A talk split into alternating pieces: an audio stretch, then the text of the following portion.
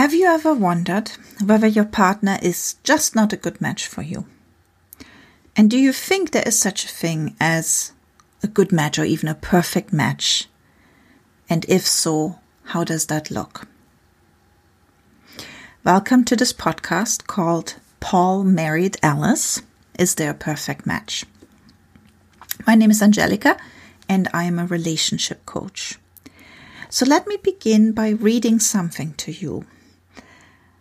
What I want to read is from Dr. John Gottman, one of the leading researchers on marriages or relationships, and both he and his wife are well-known couples therapists.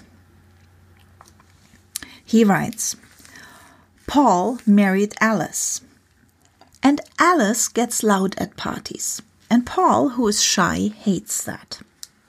But if Paul had married Susan, he and Susan would have gotten into a fight before they even got to the party. That's because Paul is always late and Susan hates to be kept waiting. She would feel taken for granted, which she's very sensitive about. And Paul would see her complaining about this as her attempt to dominate him, which he is very sensitive about.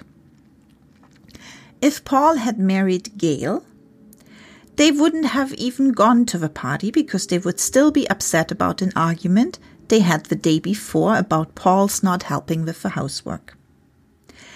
To Gail, when Paul does not help, she feels abandoned, which she is sensitive about, and to Paul, Gail's complaining is an attempt at domination, which he is sensitive about.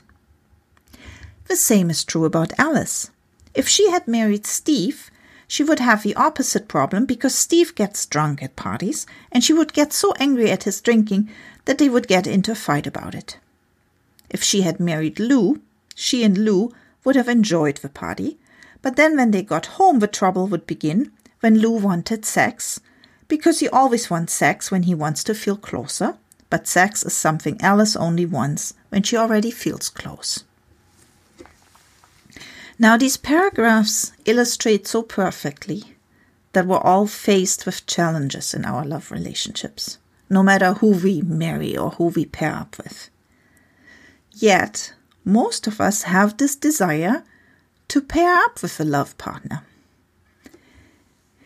In fact, everything in our life is about relationships. From the moment we're born to our last day on earth, we're in relationships with others.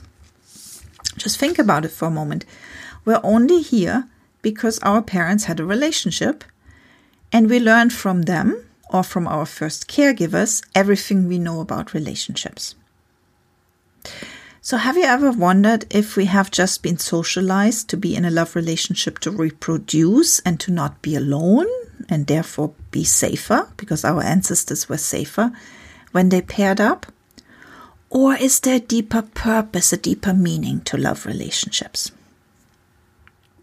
Esther Perel, another relationship expert, points out that 150 years ago, people married for economic reasons, and they didn't expect much more from that union but a decent relationship. Today, we marry or pair up for love. But hand in hand with marrying for love comes this romantic idea that the one person we choose to spend our life with should fulfill an endless list of needs. Our partner is supposed to be an amazing lover, our best friend, a fabulous parent, our confidant, our emotional companion, our intellectual equal, and spiritually on the same page as well. And often we're looking for that one kindred soul that can wear all those hats for us and can fulfill all our needs and desires. And not too seldom, we're chasing the idea of a relationship that feels on one hand safe and harmonious, yet at the same time exciting and full of sexual chemistry. A bit of a contradiction, right? So we want closeness, safety, and intimacy, as well as excitement and sexual attraction. Esther Perel also points out that we live in an era where we feel we're entitled to pursue our happiness. So if our partner turns out to be quite human and not able to be all that we expect, we feel disillusioned. And I've written about disillusionment before, if you're interested to read other blogs. So as we're feeling disillusioned, we might start to wonder if there's somebody out there who's more compatible.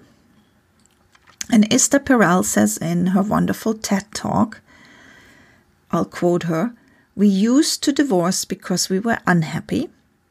Today we divorce because we could be happier. Divorce used to carry all the shame. Today, choosing to stay when you can leave is the new shame." And undoubtedly, we might be more compatible with some people than with others. However, what we tend to forget when we have this long list of what we want and need from our partner is that our partner, no matter who he or she is, he or she might be able to fulfill our needs or some of them, but they will also always bring up our unresolved childhood issues. And here's what Harville Hendrix has to say to this. He's another couples therapist.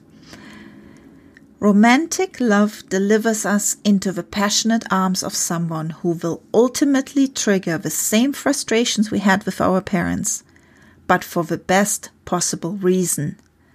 Doing so brings our childhood wounds to the surface so they can be healed."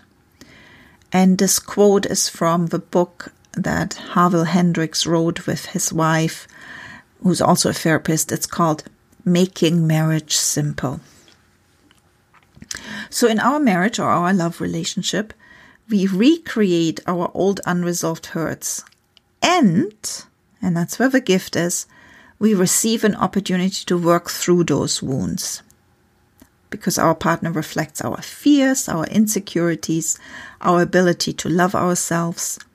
And our partner mirrors also to us what personality traits we have disowned, which ones we've pushed away, and what patterns are unresolved within us. So every relationship issue which comes up is a gift for us. It's an opportunity to become more whole. It shows us what we need to embrace inside of us for greater self-love and more unconditional love. Not just of ourselves, but also unconditional love and acceptance of others. All relationships, especially the ones with our close loved ones, are an opportunity for us to evolve, to release old patterns, to heal old wounds, to grow and to become a better version of ourselves. So you can look at it as your partner is your teacher, just as we are our partner's teacher. You might remember the quote that the grass is always greener on the other side of the fence, right? Well, the grass isn't greener on the other side. It is greener where you water it. So is there a perfect match? If you believe the perfect match in love is a relationship which is smooth and without issues, then my answer would be no. But each of these matches that Gottman describes, that I read out to you at the beginning, could be a healthy, loving, and empowered relationship when both partners work on themselves and on their relationship. Basically, when they water the grass in their relationship yard. We mustn't forget that we anyways intuitively and subconsciously pick exactly that person with whom we can recreate our issues and heal our emotional wounds. So when you wonder whether another person might be more compatible with you, because you and your partner have issues, remember that usually the grass only appears to be greener on the other side of the fence. You can contact me either for individual sessions to work on your triggers and patterns or for couple sessions. My name again is Angelica and my phone number is 905-286-9466 or email me to greendoorrelaxation@yahoo.ca. Have a wonderful day.